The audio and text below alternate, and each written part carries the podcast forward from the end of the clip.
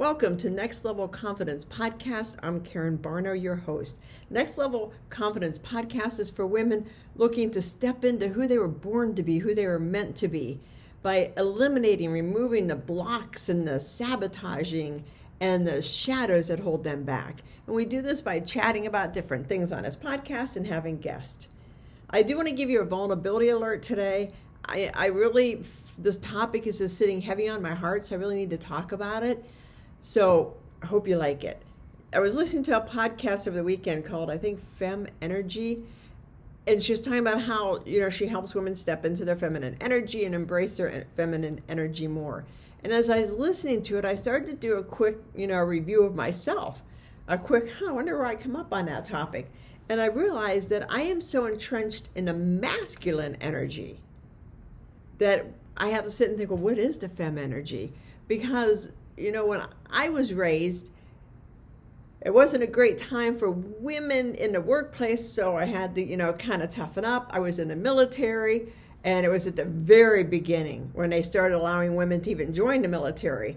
And that was only as a medic in the um, Air Force. The Navy was not taking women at the time. The Marines were, and I'm not, I think the Army were at the time as well. So I w- I've constantly existed in this masculine energy, the er, you know, you know, thumb chest with the guys. And I was kind of sad about it because I realized, you know, how many women out there, especially in the workplace, are so masculine. And and I don't mean that, you know, hey guys, thump my chest, but you know what I mean? It's it's kind of that um kill or be killed. Win or lose. There's no in between. And it's and I realized it's hard for me to partner up not in relationships, but in the workplace. Because for me, it's either you're the the hunter or the huntee. And if you're a competitor, then it's my job to kick your ass. Because that's how it was for me and how I was raised, you know, in sports and everything. And to sit back and think, you know, that really isn't how it is anymore. And I don't know if it ever really was that way. But that's kind of how I've always come across. And, you know, I was talking to somebody and they're like, we really need to do this and this. And I was like, well, we can't.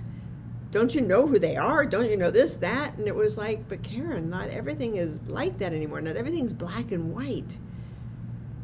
You know, it's okay to show emotion. Now, I am a big crybaby. So I, I, do cry, you know, at events when somebody's winning, I'll cry, but to just cry to cry, I keep that within. I, I keep all this, you know, in check. And when I walk into a room, I absolutely positively will own every room I walk into. But it's with this heavy masculine, you know, I will take any one of you guys on and I will guarantee I will win.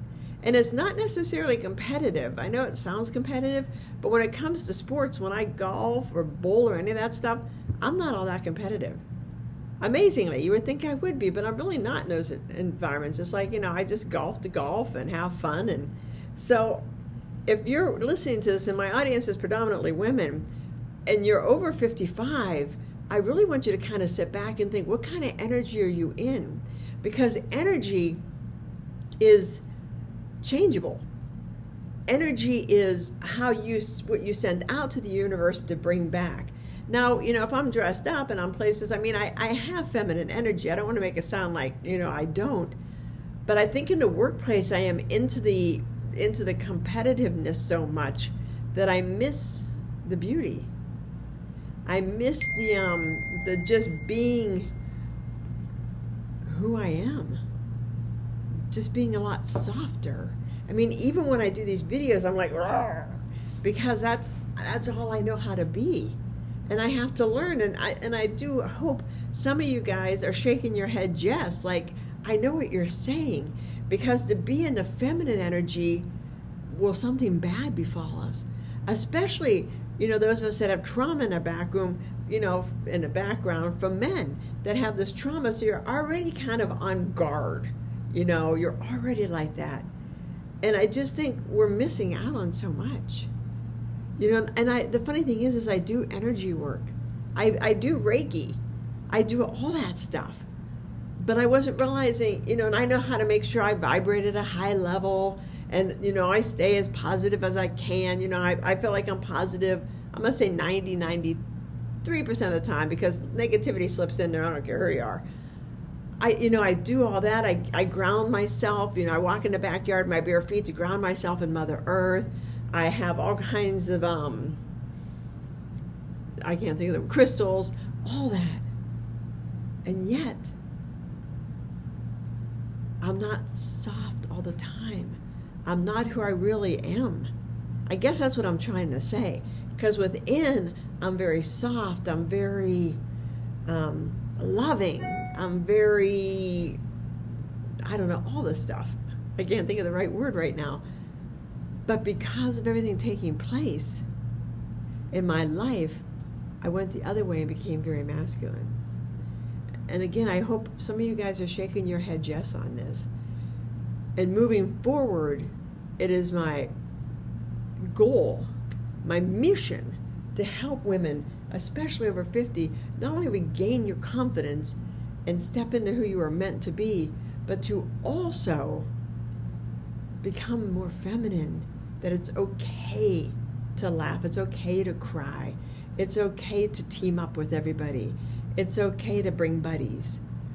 That the world's shifting and being feminine isn't a negative. You know, it's not like the Virginia Slims commercial that I talk about all the time. You can bring home the bacon fried up in a pan and make sure your husband knows he's a man. That was our version of feminine.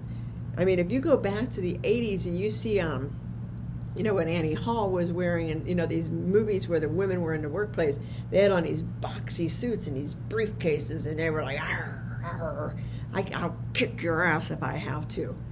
And that's those were our role models.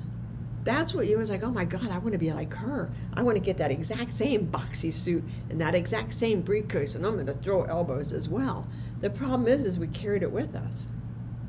So as we worked in the workplace, and people be like, well, you know, she's crying like a woman, or she's being this like a woman, we'd step back and be like, we can't be like that.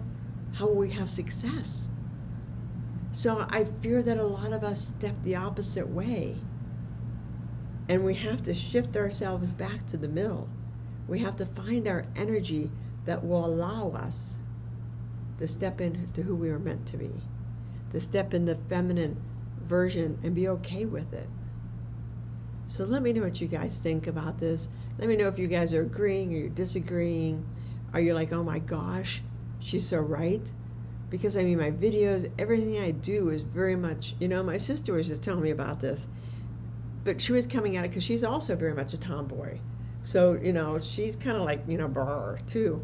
But she was telling me, you know, when you do your videos, you're like pointing and yelling at her. She didn't realize because when she's with, when her and I are together, I'm much more softer and kinder because I'm in my feminine energy because I'm with my sister. Um, I'm more in my feminine energy with my husband than I am with the outside world because I have trust. And I, and she was like, I, I don't know why you yell at people. Why don't you just be softer? What she didn't realize is what she was trying to tell me is bring your feminine energy to the game. It's okay to be vulnerable. It's okay to say, hey, I don't know. Because in, in so many ways, and this is embarrassing, in so many ways, I can be such a know it all. I mean, I have read extensively because I felt that the key to success was to know everything. Now, nobody can know everything. But if somebody talks about something at the table, I'm hurrying up and Googling it and trying to figure it out. And I, I've become a know it all. Nobody likes know it alls, but that's how I was able to fit in.